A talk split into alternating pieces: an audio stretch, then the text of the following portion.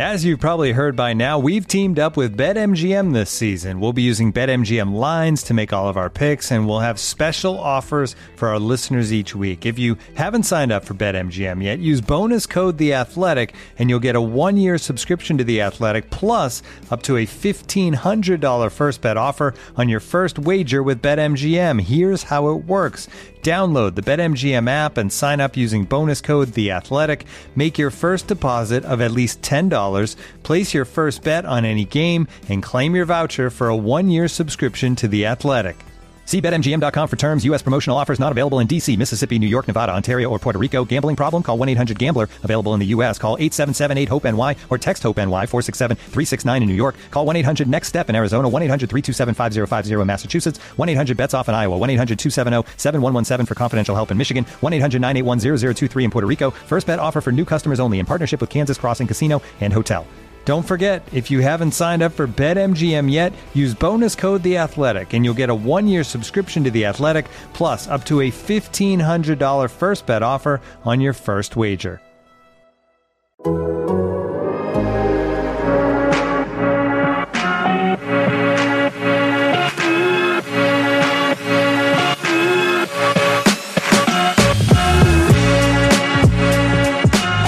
What's up, everybody?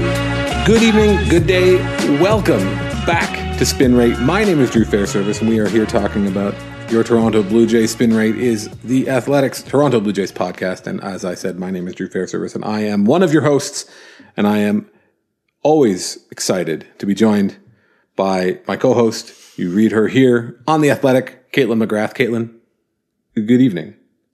Good evening, Drew. How are you? I'm good. I keep referring to time like this is my first episode of a podcast which exists outside of time, where you listen to them at 2 and 3 times speed, which, again, shout out to everybody who does that. I think you're all maniacs. But if you did want to do that, if you wanted to listen to Spin Rate, the Toronto Blue Jays Athletic podcast, you at 2 times speed or 3 times speed, you can do that on some of the little podcast apps and players that are out there. I would recommend you subscribe to the podcast on Spotify, Apple Podcast, Stitcher, Overcast, whatever the one. Overcast is the one that you can really jack up the speed when you're trying to cram 1,000 episodes into your ear holes. So subscribe to the podcast. If you're on places that allow it, hit us with a like, hit us with a rating, do all those good things. We really appreciate it. We're having a lot of fun here in the early days of 2021 talking about your Toronto Blue Jays. And boy, are we going to have a lot of fun today, because we have a great guest. We spoke to Keith Law, prospect writer extraordinaire here at The Athletic. We talked about Blue Jays prospects, about sleepers, and all, but really we talked about how difficult it's been to do his job during the pandemic.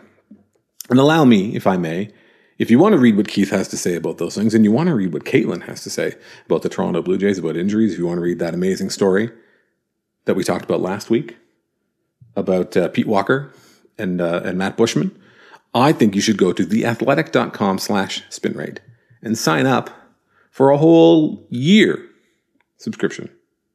You can read all of that stuff. You can read my guy, Roshane Thomas, about West Ham, which we're how many episodes in, and I finally got the first West Ham reference in, so there we go. Wow. Yeah. Didn't even know you were a fan. That's all we're going to talk about moving forward. Once they're in the Champions League, this whole thing's going to change. I'm going to jump on his podcast and send him over here. But anyway, okay. theathletic.com. That'd be fun.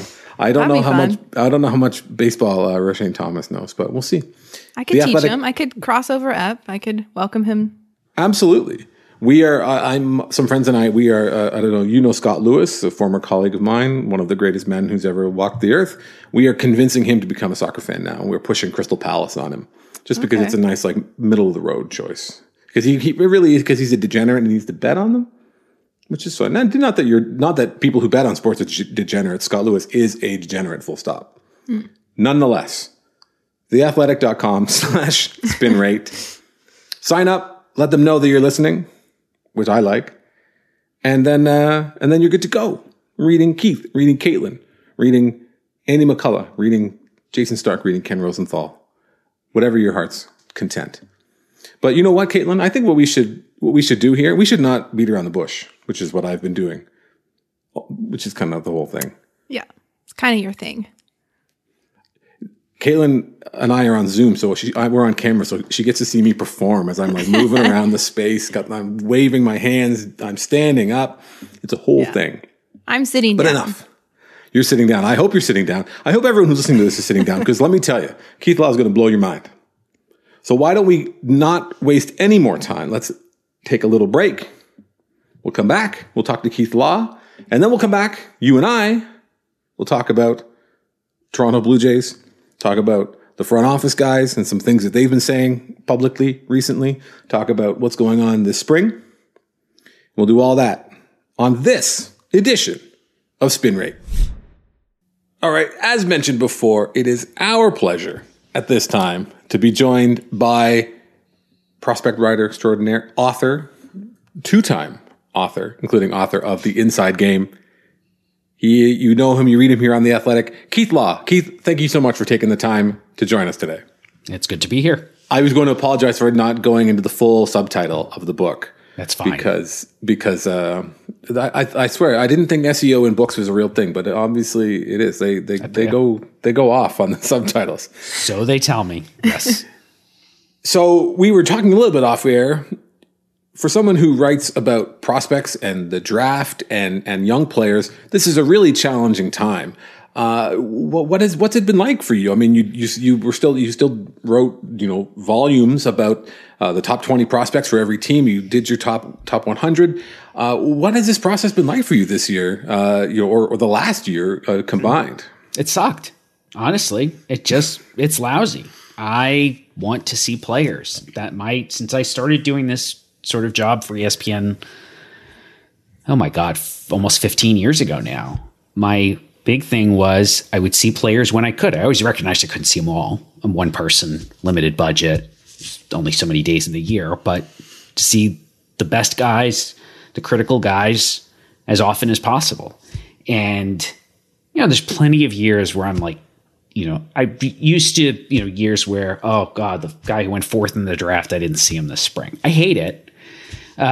But I've gotten used to it too. And I also have learned at least feelings are temporary, right? So I get really upset on draft day when that guy goes fourth and I haven't seen him in person. But a few days later you forget about it. It's okay, on to the next draft, and it doesn't matter. But now I had a whole year where I saw nobody in the draft. I saw very, very few guys for the first round last year. Had to do an entire offseason prospect package and saw nobody in 2020, or almost nobody. Saw no pro games in 2020. And it doesn't mean I saw everybody in 2019. So there are plenty of guys I had to write about. Often I had to write about them for the second year in a row, and I'd never seen them. I still get information. I talk to scouts. I talk to execs. I get access to some video. Some is just online. Some I get from people in the industry. For me, there is no substitute for seeing players in person. And it's not even just because my evaluations are, I don't put my evaluations above everybody else's. I weight them accordingly, but I listen to other people. But it is just so much easier to write about a player when you've really seen him and evaluated him, even if I am writing something that differs maybe just from my own individual evaluation from that one day I saw him. It's funny because earlier, I guess last year, I was on your podcast, Keith, talking about my experience not being able to watch baseball and kind of sharing a similar sort of feelings to you, some similar frustrations about just really not being able to do the job the way that we love to do the job. And one of the things you mentioned in that was also not just not being able to see the players, but also not being able to have those in-person conversations. Because as you and I know, those are different than Zoom. Those are different than just watching a player. And you gain so much insight, not just talking to the player, but also just talking to the people that are around the player, right? And a lot of people can be more comfortable just saying something to you as opposed to maybe writing it in a text, writing it in an email.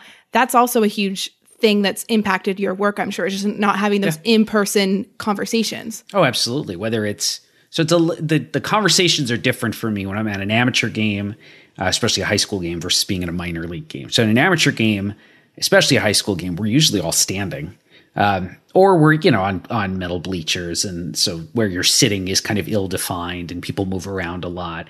And so it is a little bit like a cocktail party at work, right? These are, oh, hey, I saw you last week. Oh, hey, where were you last weekend? Try to say hi to lots of people, not just because it's the job, but this is the group of people I see over the course of the entire spring, especially the national cross-checkers and scouting directors run into a GM here and there. And a lot of them just want to chat. They don't even necessarily want to chat baseball, but it's like, oh, hey, haven't seen you in a year. You know, guys will say to me, oh, I heard this, I heard that. How's things going? Oh my God, how's your daughter now? These conversations are just, they just happen. And sometimes those conversations lead to interesting insights. Doesn't necessarily have to be something I'm putting directly into an article, but it's learn something about, oh, this player's changed this one little thing. Just keep in the back of your mind, watch him this year. Oh, hey, you're in Wilmington, right? Hey, we're going to come through, our affiliate's going to come through there in June.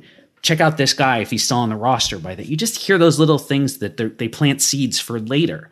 In the minor league games, it's a little different because everyone really, you know, you're in a minor league stadium, everyone's kind of stays more or less in place. I usually get up to get different angles, but mostly the scouts will just sit in the same spot. But I'll see guys I recognize, whoever I happen to be sitting next to, you just want to talk to them. And often I'll end up sitting next to the kids who are charting, the pitchers who aren't throwing that day. So they're charting, and especially if I figure out who it is, which you know, sometimes it's literally a matter of height. And I'll be like, I remember being at a game at Lakewood when Atlanta's affiliate was up there. I was like, oh, that's definitely Joey Wentz because he's like 6'7", right? I'm like, that's clear. I think it was Joey Wentz and, oh my God, who was with him? Another of their highly touted prospects, pitching prospects. And they were, I knew who Wentz was. I couldn't figure out who the other guy was. I'm like, you're 6'2" and you're writing with your right hand. You're a dime a dozen in baseball. But, you know, just to ask them, I mean, literally, I think we were watching Sixto Sanchez too. And I was just like, what do you think of this guy? I probably phrased it a little better than that, but hey, I want to know what they think. They're not evaluators, but they see a lot of pitchers. They are pitchers themselves. They see a lot of other teams. Just start the conversation, kind of see what comes out of it. I rarely go into any of those conversations at games with some agenda. I think it'd be pretty transparent, actually. But also, I just want to see where it goes. Maybe I learn something. Maybe they get something from the conversation too. I think if it's just more natural, then, you know, I kind of want them to walk away saying, oh, I enjoyed talking to Keith tonight. Maybe I'll talk to him again next time. That's really interesting because I was wondering about that. I mean, you know, you've got lots of existing relationships in the game. I know you had Andrew Tinnish on your podcast recently, someone that you probably know well and worked with. So the quality, maybe not the quality of information, but the kind of the nature of that information exchange might be a little bit different than someone maybe your relationship isn't as deep with. How do you do that sort of weighting when you're if you hear one thing from somebody and it's almost, is that too good to be true, or is he trying to pump up his own guys a little bit? How much of that sort of smell testing do you have to do? So in a typical year, every year I do the top 100 and the prospect rankings for each team. I speak to one executive from every club, sometimes more than one, but the bare minimum is I have to talk to one exec from every single club. And it's just, hey, let's run through who your top guys are. I'll call them up. I've got a rough list set up already. But I keep it extremely rough because frankly, if there's something wrong, if they think I've got a guy in the wrong place, my God, tell me. That actually is good because then it continues the conversation. So those calls they're often my first step, and then I'll go from there and talk to as many pro scouts as I can and maybe other executives, just got anyone I can talk to who saw some players last year. Nobody really saw anybody last year except for instructs, and a lot of teams didn't send their scouts out for instructs. So this year I ended up weighting the front office conversations about their own players far more than I ever have before, and more than I ever intend to again in the future. I am not comfortable with it. And that's not because I think anybody is lying or misleading, but I've been in a front office. One of the problems in front office is you just like your own guys. You kind of better, right? Because they are your guys. If you don't like your own guys, either you're in real trouble, or you know, maybe it's just kind of not really the job for you. So you do. These are the guys you're going to root for. These are the names in the box scores you're going to live and die by every night, especially if you're a rebuilding team. So I expect people to be fairly bullish on their own guys. That said, there are some people I have longer relationships with, or who are just a little more candid and willing to trust me with some information where they'll say, that guy's not that good. I wouldn't put him there on your rankings. And you'll never know by reading.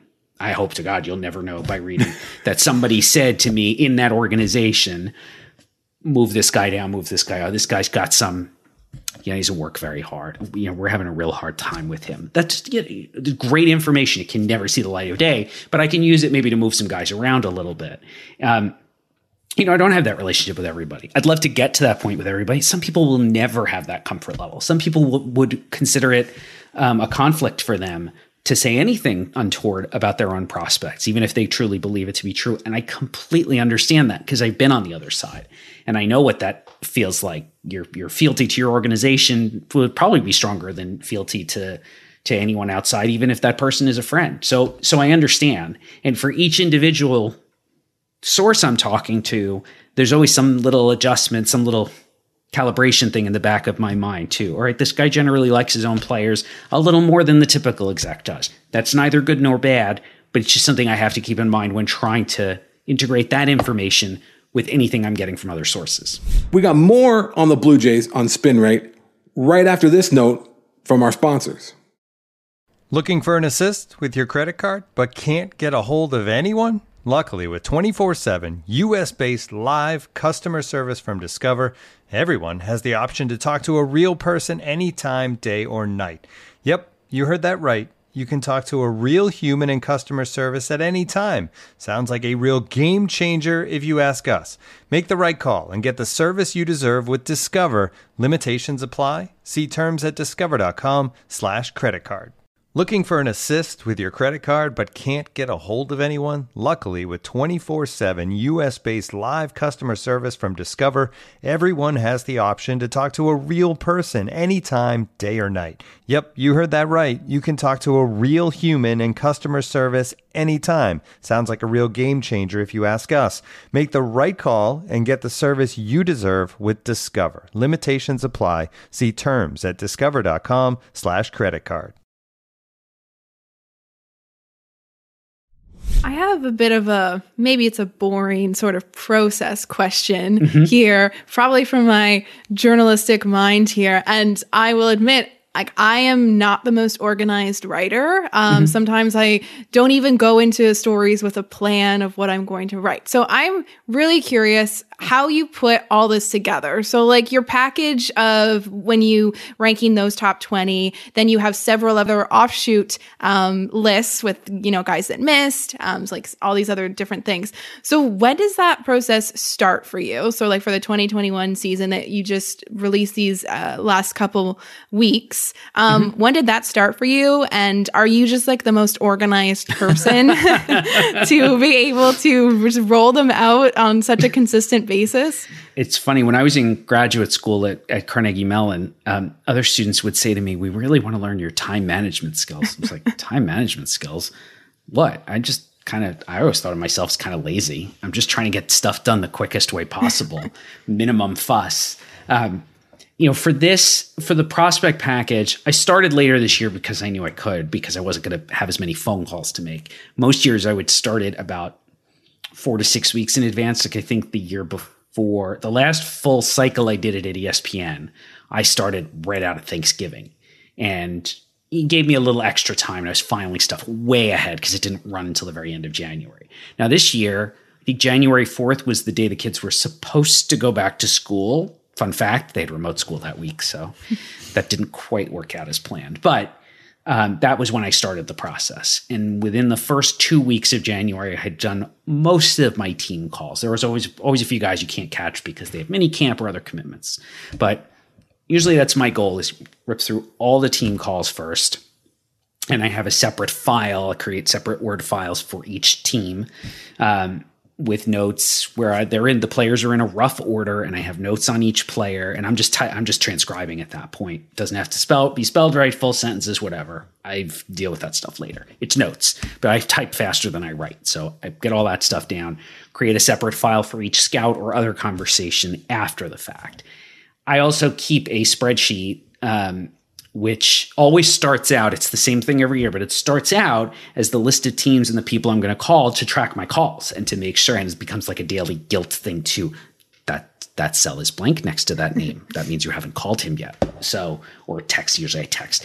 And so I do that. And then as a team is completed, I will start to fill in the rest of the row. It's like, here's what the top 10 might look like. I'm not wedded to it, but I can start filling in some names. And once those, most of those teams are filled in, I can start identifying, I'll just highlight certain cells. It's like, well, these guys are going to be on the top 100. They're clearly going to be on there. And once all 30 top 10s are done, I can then, then usually I have somewhere between, depending on the year, anywhere from 95 to maybe as many as 115 names that I've identified for the top 100, and start a process where I get them into a 100, I'll write 100 of them, sort, reorganize, sort again and again, and then circulate that to some other sources in front offices who might look at the whole industry and would have some opinions. And all I want them to do is say, that guy's too high, that guy's too low. That kind of information, that's great. It's always fun when one guy says, oh, Joey Bag of Donuts is way too high. And the next email comes in, we think you got Joey Bag of Donuts too low. He's much better than that. Every year. I will tell you, Bobby Witt Jr. was one of those this year.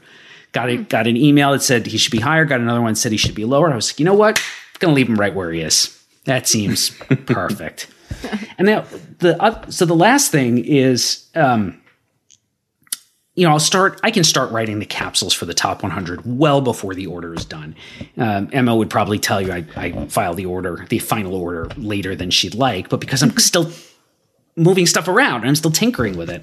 But the big thing I've learned too, is as I write the players up, I realize I like this guy more than I thought I did, and should make sure that the ranking also lines up with the evaluation in the player capsule. So I'm really happy to keep moving those guys around really up until the last minute. Eventually I have to just admit that the clock is where it is and I'm going to stop changing the order, but I want to be able to keep doing that because, again, I want everything to line up. I want for readers to look and say, okay, I understand why this guy is behind the player who's right before him and ahead of the player who's right after him. It should really flow, even though it's not a narrative type of piece.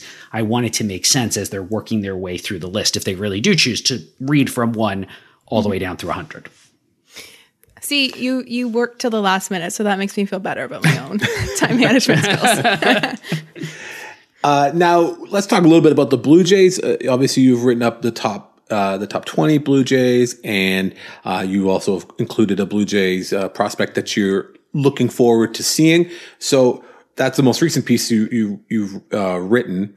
Was that a player, Gabby Moreno, that maybe surprised you, or that has got a lot of, I don't know, helium is the word. It seems like he's really kind of like burst onto the scene, but as the Blue Jays have kind of developed a lot of depth at that catch behind the plate in their prospects, it seems like there's a lot of good things to say about a catcher like Gabriel Moreno.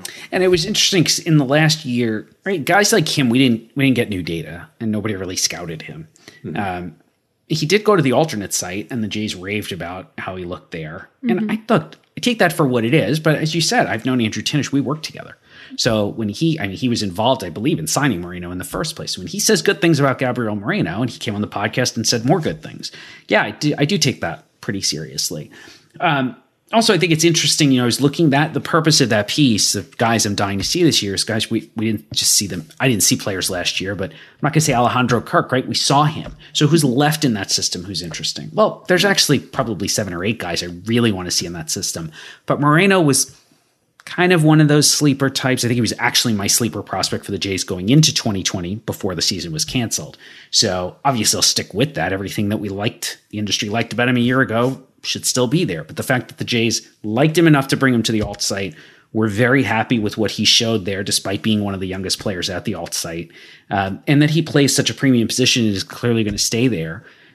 The more I looked at it when ranking the prospects in their system, the more I realized this guy kind of does everything we want a young catching prospect to do. And now we just need to see him play. And those are the guys I'm particularly interested in seeing, where it's like, this guy might be a top 50 prospect in a year if he just plays. But we're not even waiting for a change necessarily, but guess what? I've never laid eyes on him. And so, getting back to sort of what I was saying, there's always going to be some guy in a ranking who I haven't seen because circumstances didn't work out. I remember not seeing Ian Anderson in his draft year, despite the fact I could actually drive to where he was from, because first he got snowed out, then he got the flu or pneumonia or something. And I think he made like 4 starts his whole spring. Like sometimes it just happens that way. And then of course he goes third in the draft and I'm like, but, and that's, part of the purpose I tag those one sleeper prospect in each organization because readers want to know. That's the type of question I get all the time. Who's a Blue Jay prospect you think could leap onto the top 100? That's where the idea for that came from.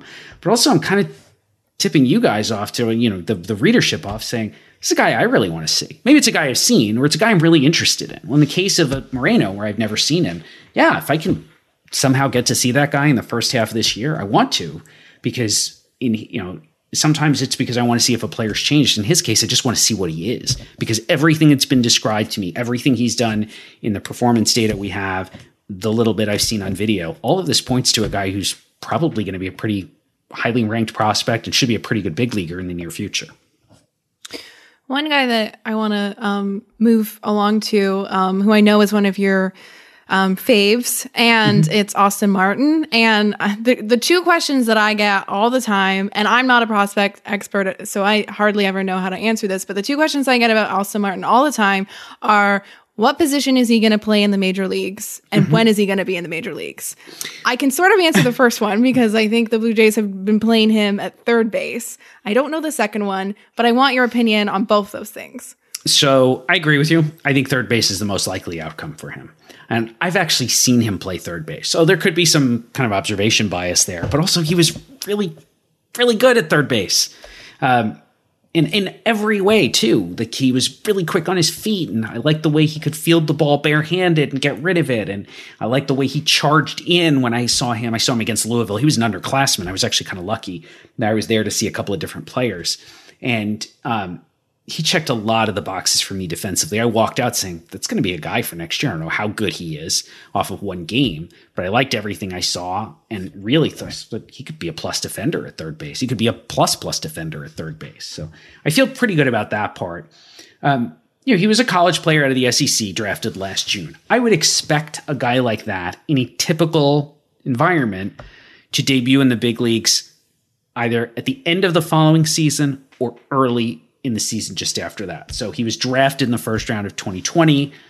If he had a regular summer and fall, I would have said, yeah, he could be out by the end of 2021. He's an advanced hitter who played in the best conference in college baseball, and no worse than early 2022. We don't really know how that's going to be changed now. I mean, he's the guy of all the hitters drafted last year. He's the guy I would think would be able to move pretty quickly through the low minors, but he didn't get to do that. I'm sure the Blue Jays would have sent him out to Lansing, was their low A affiliate at the time. I'm sure they would have done that if they'd been able to after the draft. He was that kind of prospect, and that would have put him on target maybe to start this year in Double A, and he could debut in September. Maybe they still choose to do that, but I have a harder time predicting because we didn't see him facing any pro pitching last year to get a sense of, even to get half a season's worth of data, to get a sense of how ready he is and how quickly he might move up to Double A. And obviously I just say that because from Double A, at that point, you really are knocking on the door. Enough guys go from Double A right to the majors that once you're there, you could kind of be called up at any point. Sorry, I misspoke. Austin Martin's actually playing shortstop. Right now. But I think, as you say, the future for him sort of looks like it could be third base. I just wanted to correct myself because I heard it after the fact. And I was like, actually, I remember him saying to us on a Zoom, my position is shortstop. Yeah. And I by the way, I'm in favor of that. Try it. What's the worst that happens? He's not going to be terrible there. It's not like he's going to hurt himself. I don't think he's going to go on the injured list with a case of shame or embarrassment. So yeah, let him go there. And if he plays it competently, maybe you choose to continue the experiment. If you decide, he's never going to beat out whoever we think is our actual shortstop of the future, and they do have quite a bit of depth at shortstop, okay, easy to move him back to third base. He's played that before. I've heard third base. I've heard second base. I actually don't think that's a great fit for him. I think it would waste some of his defensive ability. And a lot of people who saw him in college thought he could go to center field. I could see that too. I just happen to have seen him at third base. He has experience there. We've seen him play it very well. To me, that's the safe thing to do. If you decide shortstop isn't working out, slide him over to third. And if he looks if he looks like he did before the draft, you know what? We're great. Just let him go. And he'll be, I think at least a plus defender over there. You said something that's really interesting because I'm not a talent evaluator, but the way that a third baseman comes in on the slow rollers or the chop bunts, that to me is the differentiator. That's where as a Roland acolyte, that is how by the manner by which I judge a third baseman. So it's good to hear that Austin Martin has got, at least got your approval when it comes to charging hard like that. You have to be, for me, to play a good third base, you've got to be quick off your feet. And a lot of the guys I've sort of crushed for third base defense over the years, one of the problems they had would have was Lyrith. You just start too flat-footed, or it just takes you too long to get moving forward. I'm like moving out of my seat here as I do this, but you get on the ball, right? If you're playing like that, if you're expecting to move in or just have to make a quick move in any direction, if you're on the balls of your feet and you're got a little bounce, your first step is going to be quicker. Some guys just can't do that. And I don't know enough to say if that's something you can change, but it certainly scares me more if I see a guy like that, especially at the amateur level. It's, he's already flat-footed, or you hear hear scouts often say, "Oh, he's heavy-footed," just meaning it's just going to take him a little longer to get started. And third base is such a reaction position that when guys aren't that quick off their feet or don't seem to be ready and kind of bouncing, ready to move in on a ball, it scares me. It just thinks that they're going to be limited, and unless they can do something else exceptional, maybe they got exceptional hands, it's going to be hard for them to stay at the position. It's not. Yeah, I don't think, in my mind, it's not a position for fall down range. You don't have to be Manny Machado like running into the dugout making plays like he's done. But at the same time, Mikel Franco and Vlad Guerrero Jr. and Blue Jays fans who would have watched kind of the end of Troy Glass's career, willing as he was to step over to shortstop and stuff, it's not quite the same. No. So I want to get just your sense of the system as a whole, because you talk about Martin, he's not unlike some of the other kind of high profile prospects, Jordan Groshans and even Nate Pearson, in a way that there's a lot of error bars on around their what they can be, because there's so many unknowns, there's so many question marks. They've missed time with injuries, freakish or otherwise. While the Jays have had a couple, obviously some very high profile graduations, still feels like there's a lot of talent here. But also for me, I'd love to obviously hear what you think, but there are a lot of question marks in terms of where these top talents could end up. Yeah, I think that's all fair. I think the system's great. I think it's absolutely great. It's funny, a couple of years ago, the Blue Jays front office was bragging about how great the system was, and I was like, I don't think I buy into that. They've brought a lot more talent in the last 2 years, international side and through two, I thought, really good drafts. And I think it's shown. I think the system looks tremendous. I think there's a lot of depth. I think there's a lot of upside. I think they have a lot of guys in this system who you could see, wouldn't necessarily project them there, but you could see turning into above average regulars or mid-rotation starters or something better than that. I think Austin Martin's a superstar. Nate Pearson might be a number one starter. Now, it doesn't mean they're definitely going to get there, but those are within a realistic range of outcomes for each of those players. But as you said, there's pretty high variance around a lot of these guys, and you could certainly say that with Pearson, he's just had a real hard time staying healthy. And as much as we've all tried to say, well, this injury wasn't connected to that, at some point you do wonder, can he just not stay healthy? That just happens to guys. And often it's not that easy to predict, other than to say, well, the guy who gets hurt a lot continues to get hurt a lot. I hope that's wrong. I absolutely hope that's not true for Pearson, but I'd be remiss if I didn't at least acknowledge that possibility. We're also talking about a lot of teenage prospects here, mostly position players, who all have pretty significant upsides. Groshans, Martinez, Geraldo, Moreno. A lot of these guys could be stars. These are all guys I think at least have the capacity to be everyday players. And that's just within the range of outcomes. And most of those guys I like more than that. But Groshans played for a month, got hurt, and then missed all of last year for the pandemic. Most of these other Latin American signings through Andrew Tinnish's group played a little bit and obviously missed all of last year. And they're so young that the variance around their bats is pretty wide. There's just huge ranges of potential outcomes. One thing I'll say, Moreno, and this is true of Austin Martin too, though, the guys who rarely strike out, especially in a game where right now people strike out all the time, I'm a little more bullish on those guys. And they show other things too. It's not just the high contact rates, but the fact that they do show high contact rates. They've shown high contact rates facing, reasonable caliber of competition so far.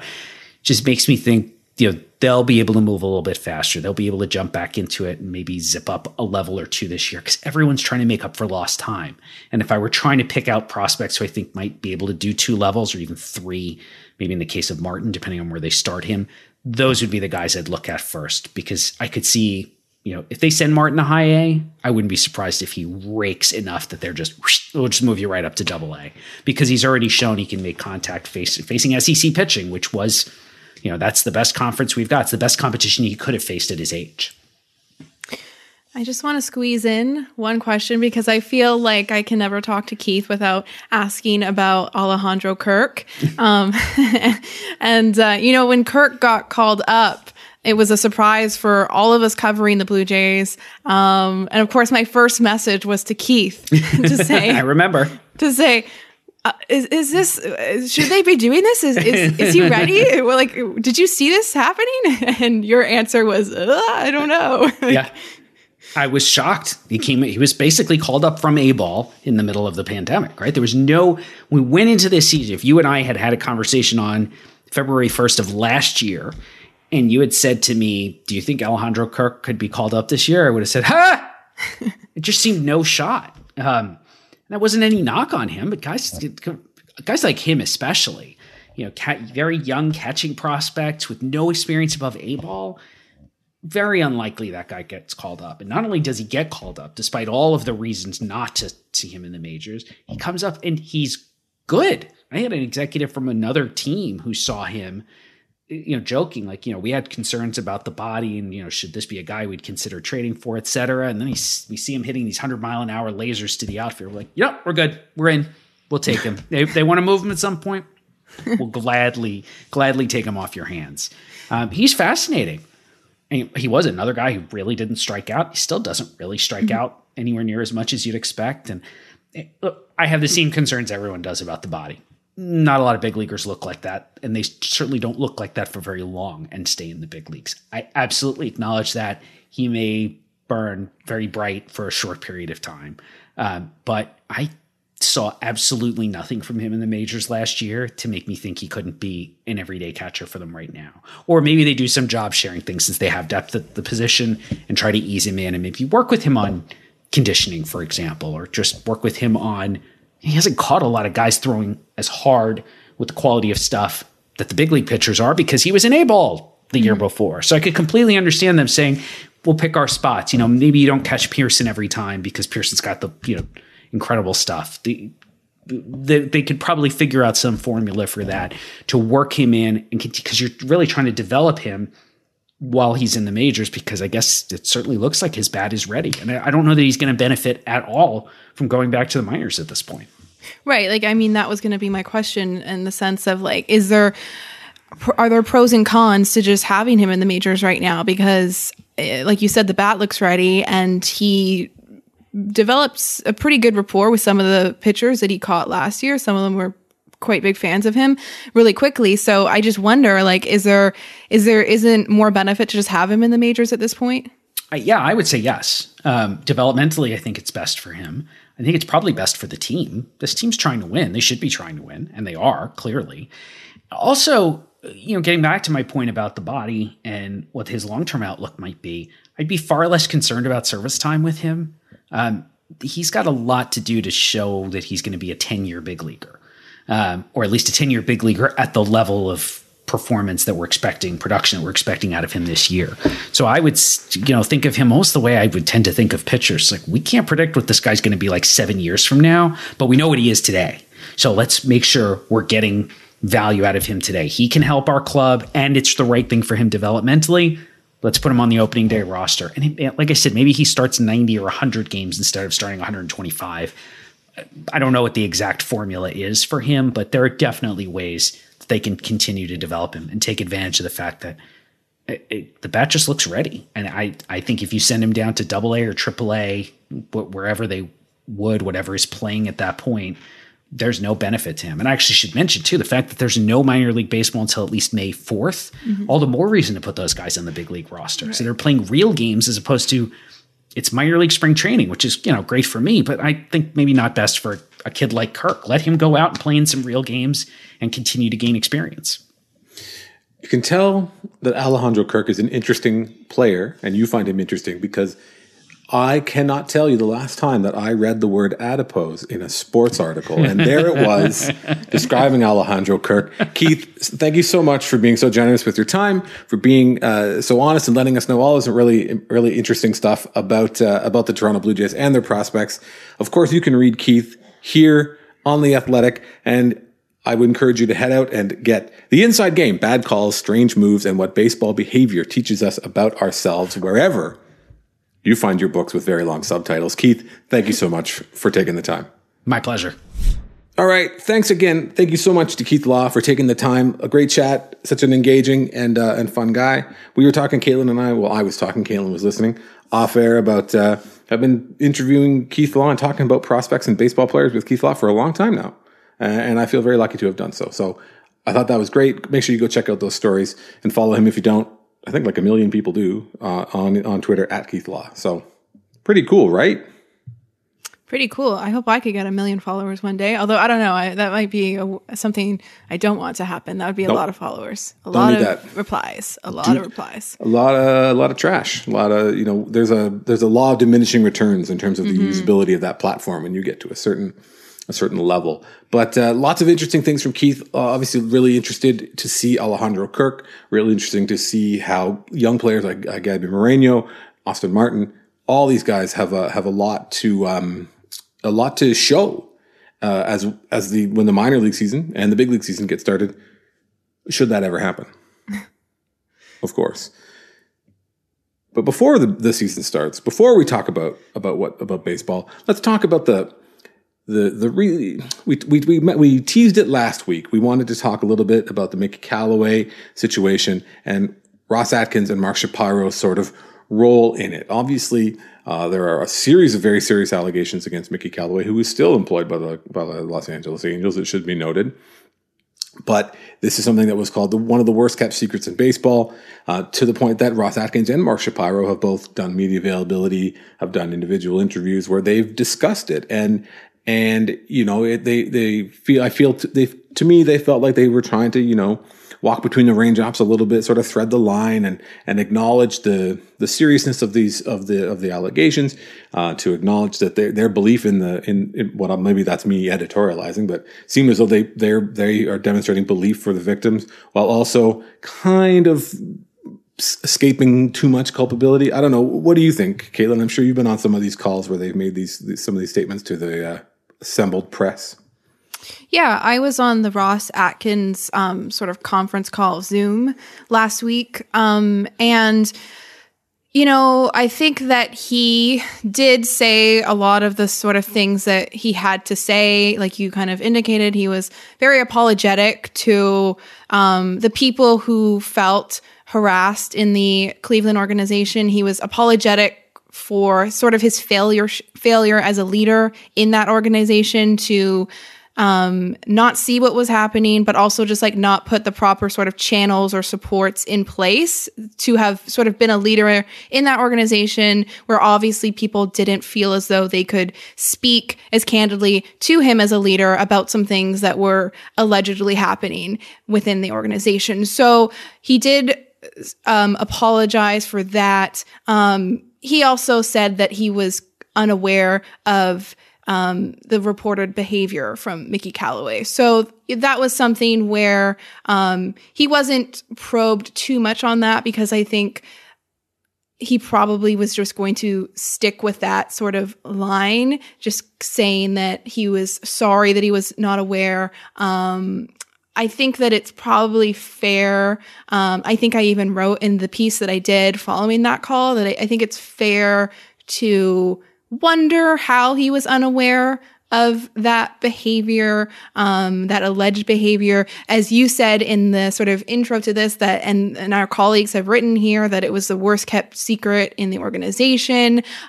There was quotes from people within the Cleveland organization that said like it would be hard for executives to not be aware. Like that is sort of how much of an open secret it was. So we kind of know all that thanks to the reporting that The Athletic has done. So because of that, I do think it's sort of like fair to sort of question what Atkins, what Shapiro knew. If they sincerely didn't know, well, why didn't they know? Were they not looking properly? I even posed the sort of question to Ross Atkins during the availability to sort of ask around the idea of, if you were unaware of it, is it also a case of 10 years ago, and I would say, you know, more recent than that, that some of that sort of sexualized behavior amongst men in baseball is very normalized.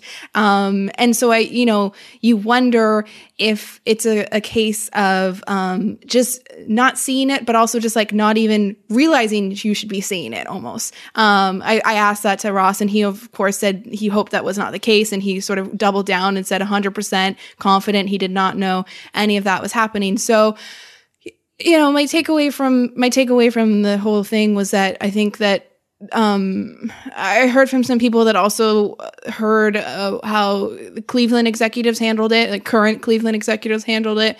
And I think I sort of heard the general idea that Ross and Mark Shapiro handled it better. I think they probably took more ownership of it, at least their own culpability in it. I don't know if we necessarily should be, you know, celebrating or patting anyone on the back of who handled like this kind of apology better, but I mean, that would be one thing, that they didn't sort of fall back on some sort of the lines that people can say, like, there's an ongoing investigation, we can't comment. You know, they didn't fall back on that kind of stuff. They really did at least say some things with some sincerity. But yeah, that's my takeaway. I mean, what was your takeaway as someone who just sort of watched it and like, I have a different maybe perspective because I'm on the call and I'm asking the questions. What was your takeaway from it? Well, these things are all sort of related. And while Mark Shapiro and Ross Atkins can kind of, again, walk that plausible deniability line where maybe there's not a direct link, it would be difficult to prove, quote unquote, that they knew or didn't know.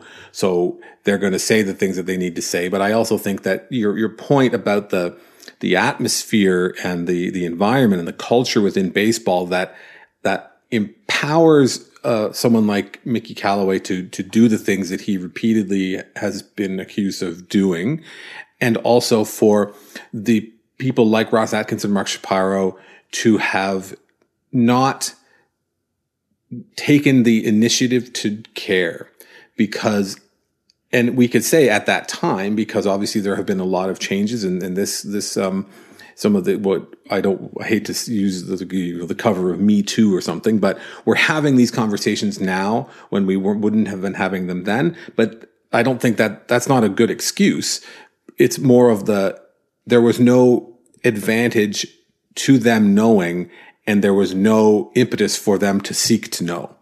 So when Ross Atkins is quoted, I think, I don't know if it was a Newsday story or New York Daily News or something, like one of those raggy New York magazines that quoted Ross Atkins, and he was giving these glowing character references for Mickey Callaway, which is like, okay, again, not that I think that I hope that Ross Atkins isn't so callous as to have known and still been able to do those. But in my mind, there's no advantage to him seeking that knowledge. So it just was never sought.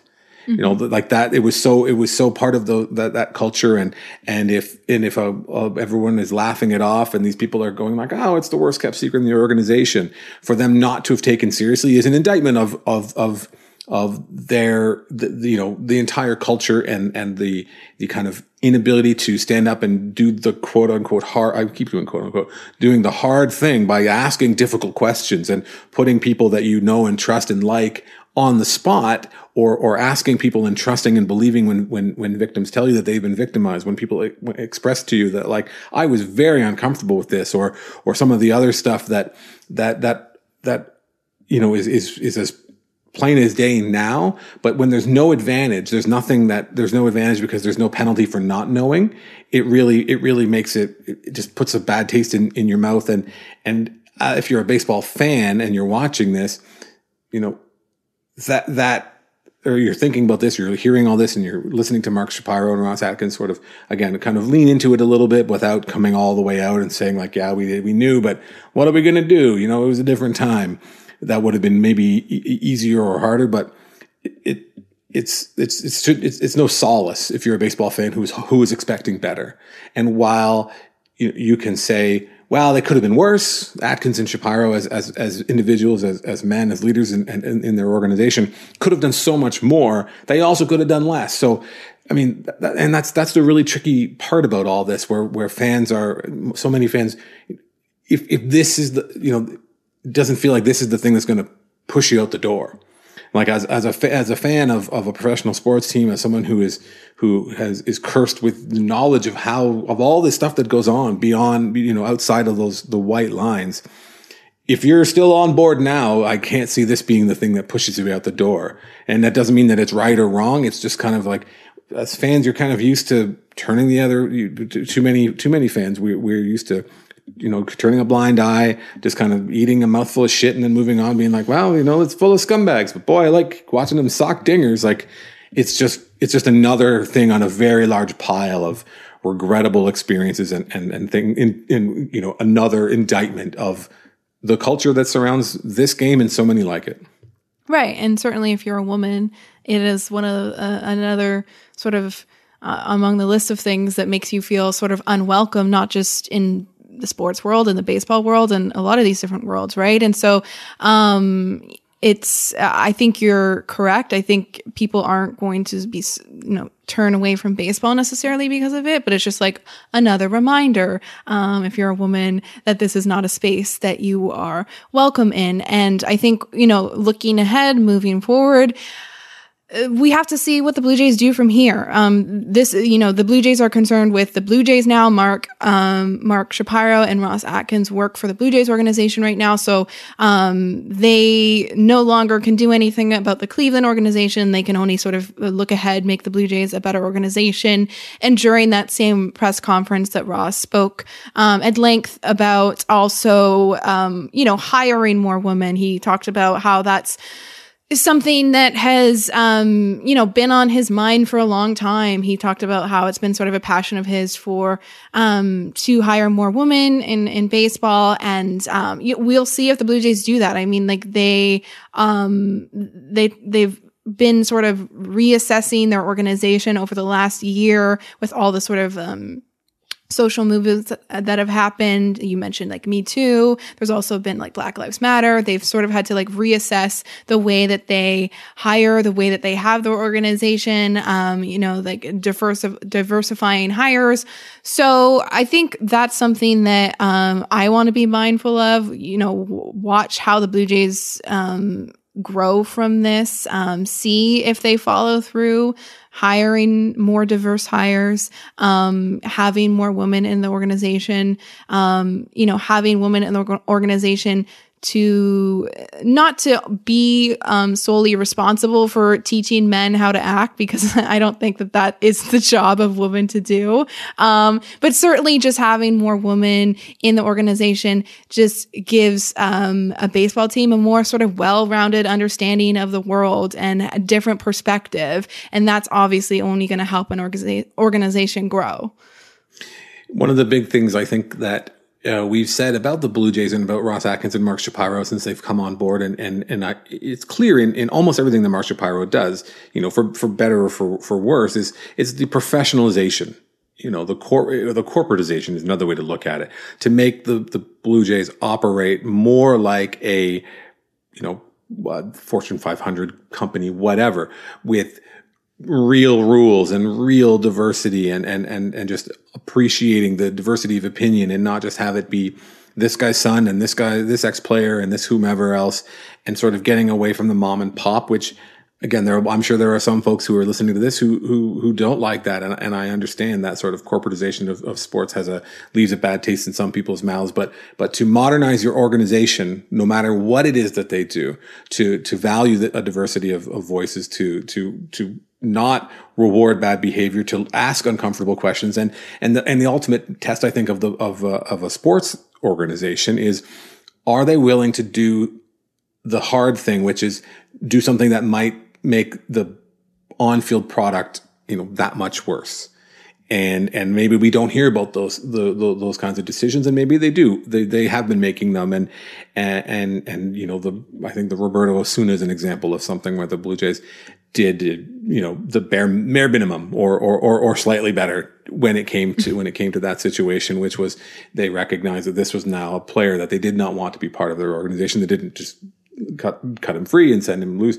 They still made baseball decisions around that. But I think that's a good point. I think it's a good place to maybe move on from this conversation too, which is to hope and to watch and to hold accountable the men who are at the head of this organization, who are saying all these things about how they want to change and move this culture forward, and hopefully that they're able to do so, and hopefully they're able to do so with more than just their words, but with their actions. And inevitably, if they make better decisions and if they follow through, the organization, the company, the people that work within it, and the fans who are supporting it passively or otherwise will benefit, hopefully, as well. We'll be coming back with more Spin Rate in just a second. But first, check this out. And now, two pigeons bemoaning the fact you can stream DirecTV satellite-free. DirecTV gives you access to apps like Netflix and live sports right next to each other. I don't get it. Let me put it in pigeon terms. It's like that one amazing dumpster with the old fruits and cardboard all in one place. How am I supposed to keep up with illustrative metaphors when you are making me so hungry? Get live TV and streaming apps together without a satellite. Visit DirecTV.com. Requires high-speed internet-connected Gemini device and separate paid subscription to watch Netflix on DirecTV. Terms and restrictions apply. Hey, it's Kaylee Cuoco for Priceline. Ready to go to your happy place for a happy price? Well, why didn't you say so? Just download the Priceline app right now and save up to 60% on hotels. So whether it's Cousin Kevin's Kazoo concert in Kansas City, go Kevin, or Becky's Bachelorette Bash in Bermuda, you never have to miss a trip ever again. So download the Priceline app today. Your savings are waiting. Go to your happy place for a happy price. Go to your happy price, Priceline. Spring training games are happening, sort of. Yeah. They're happening. We don't really get to see them. I don't know. I wrote something. If you're new to the show, I write a newsletter. You can subscribe on Substack at fairservice.substack.com.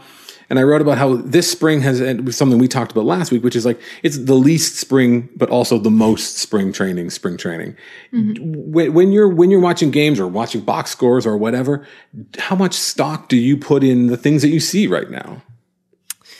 Well, the other day, the Blue Jays, I don't know if you were at work or, you know, doing your job, your day job, but the Blue Jays had a Twitter, or I think it was a feed on their website, or was it on Twitter? I think it was all website. Of the above. Yeah, okay, so whatever. So they set up a camera, probably a camera that existed already maybe in the stadium somehow.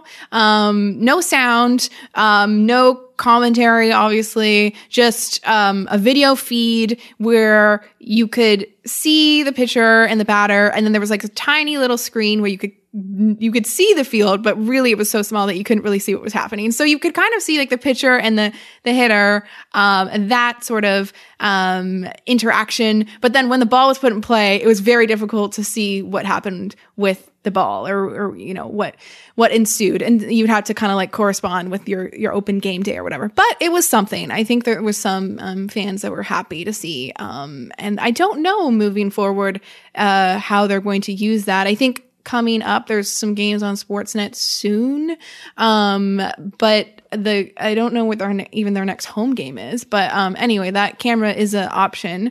How much? But your question, I'm not even answering. But I think you asked something along the lines of how much stock I put into you know, the numbers, and you know, not much really. I sometimes mention them, but I certainly wouldn't write like a whole story based on maybe a guy who had, you know, 6 strikeouts or whatever. I might mention it. You know, the thing about this Blue Jays team, I was saying this, I've probably said this before. I was saying this to someone today, and I don't really. Oh, I was on another podcast, a competing podcast, and they were asked the Effectively Wild podcast from Fangraphs. It was a basic Blue Jays preview. You can listen to me on that; it's out now. But you know, we were kind of talking about you know, basic spring training kind of preview type storylines, and I was saying that there's like not really that many roster competitions going on with the Blue Jays. It's really only like backup catcher,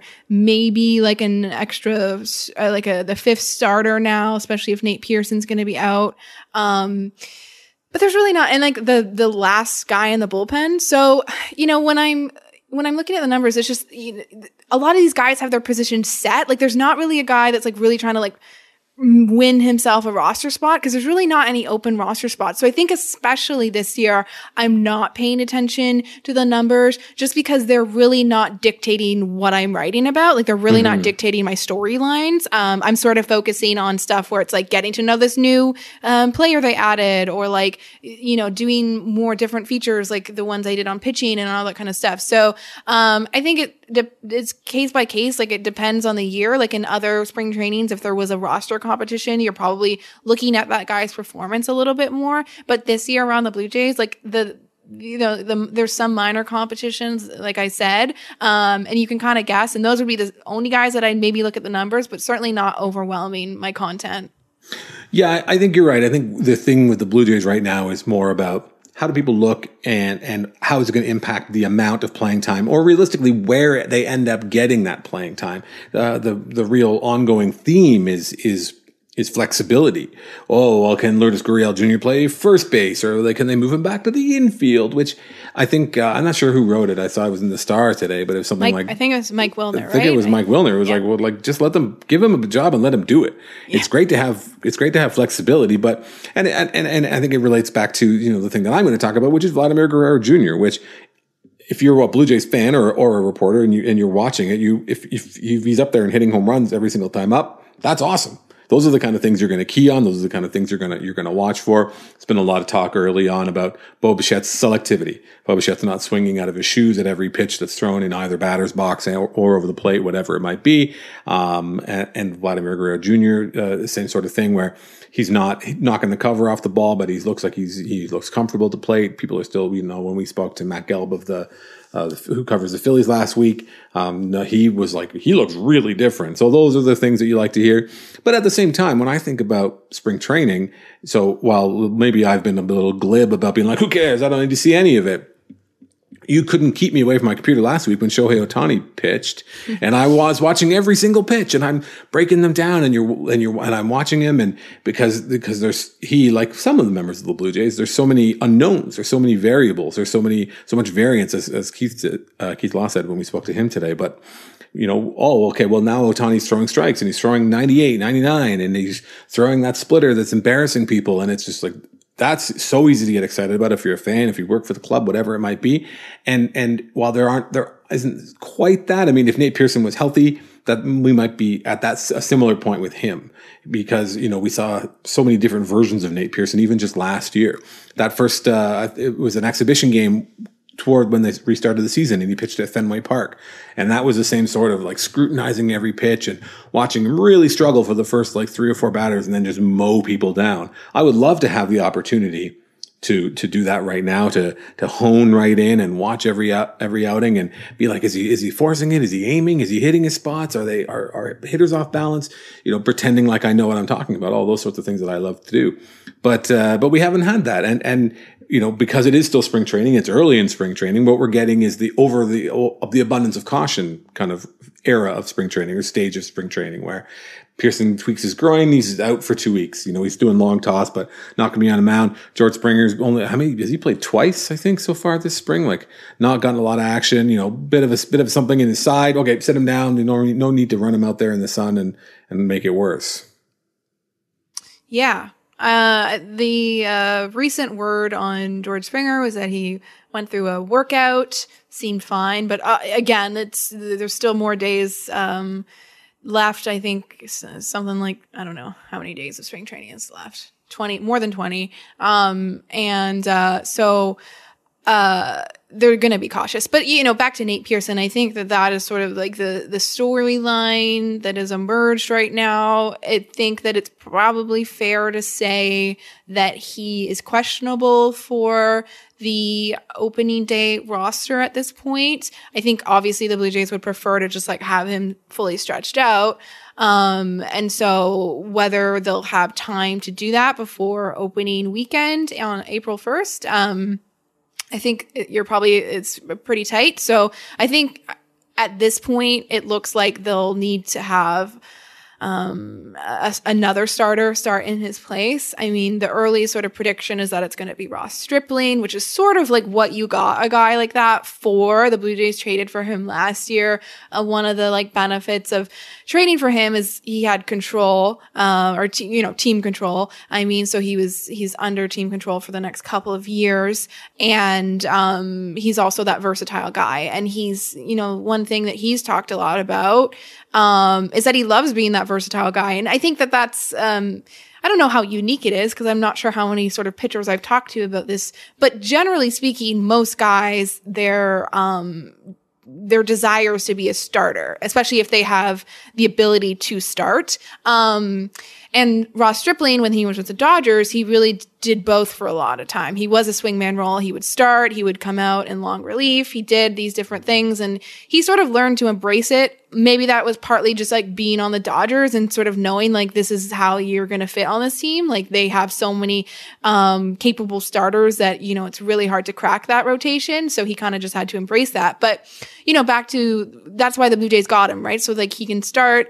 He can come out in long relief. He seems to be embracing that role, and I would think that he'll probably be the fifth guy. Another guy that sort of impressed early in camp. You're talking about like not paying attention to numbers, but I think Steven Matz has had now 2 scoreless outings. And I don't know how many strikeouts, but it's quite a few strikeouts, 5 or 6 maybe. Mm-hmm. And he's been a guy that like we really weren't sure what we were getting. He was coming off a year where he really wasn't happy with his stuff.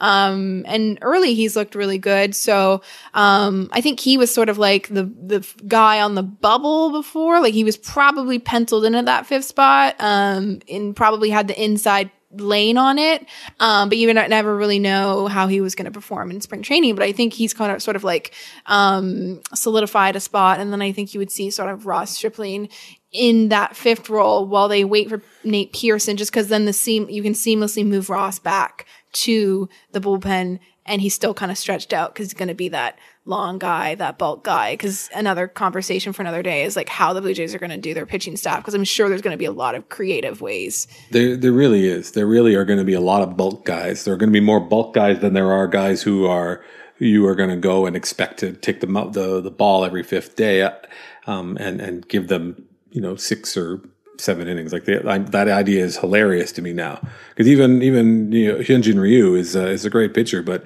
like he's a bit of a low key five and dive guy a lot of the time. But that doesn't mean that he's not great, because he pitched so well last year and is expected to pitch well again this year. But I think that the point about Stripling and Matz and even Robbie Ray, the kind of numbers we're getting right now is that these guys are filling the strike zone, which is always encouraging, especially Robbie Ray throwing a ton of strikes.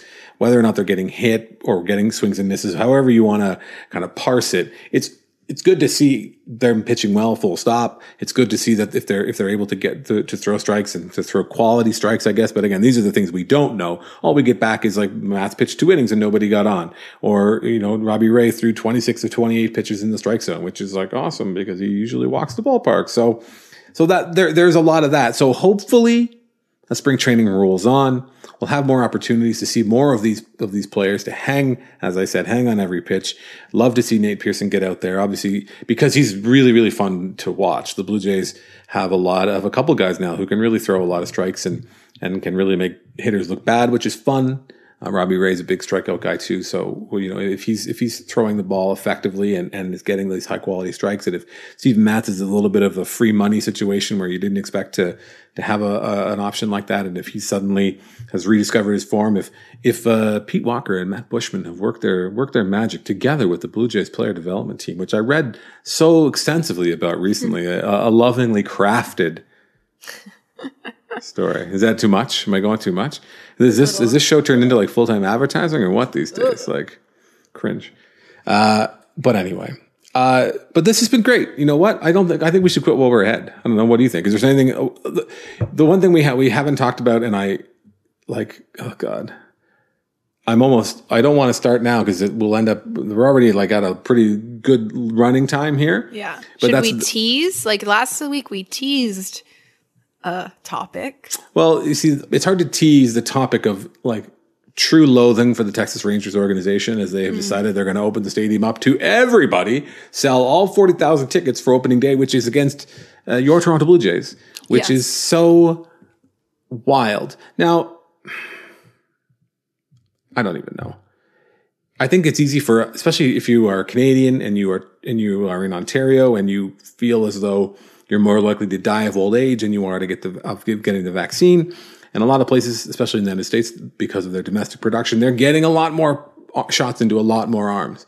So maybe it's not quite the horror show that it feels like to a Canadian, where if you are like Caitlin and you live in the city of Toronto, or you are like 1.5 million people who live in Peel region, which is served the best social media in the entire world. But you've been in lockdown for 3 months. And the idea of going to a baseball game, while exciting, seems like another planet to you right now. And now they're like, oh yeah, they're going to be sitting shoulder to shoulder, butts to nuts, watching the Blue Jays and the stupid garbage Rangers on opening day, which, I mean, I'm trying so hard to imagine a world where that's not like just a super spreader event waiting to happen.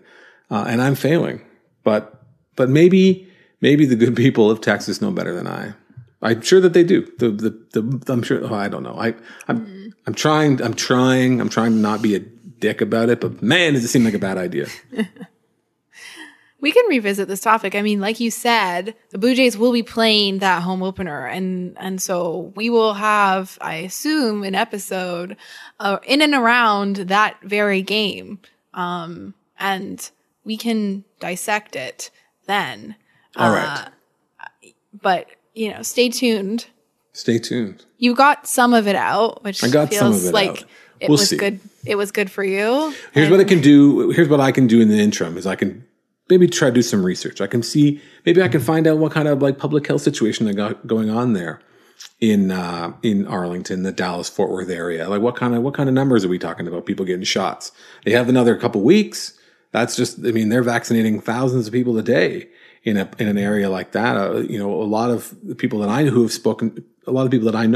I've spoken to about getting their vaccine have described the process as really easy, painless in the United States in particular, and Canada too. It's just, you got to be 80 to do it for us right now, where there's a much larger percentage of the population that's being vaccinated down there. So if it maybe could be feasibly not so nightmarish, then I'll say so. But in the meantime, why don't we take a break?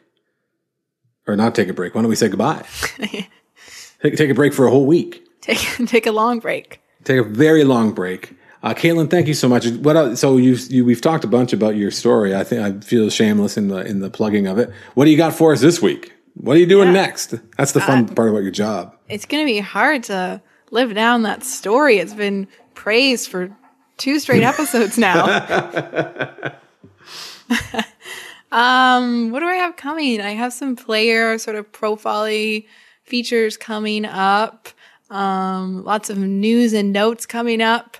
But yeah, I think I'll have a story on Kirby Yates coming up, in the coming days, and another piece on Rowdy Tellez in the coming days.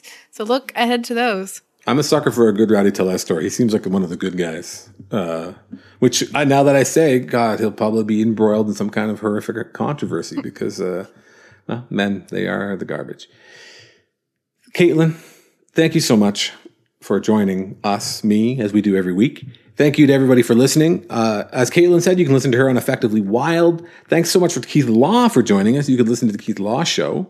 As we mentioned, if you haven't already, he spoke to Andrew Tinnish. It was really cool. Go back, listen to some of the older episodes of Keith Law Show. And apparently Caitlin was on it too. My God.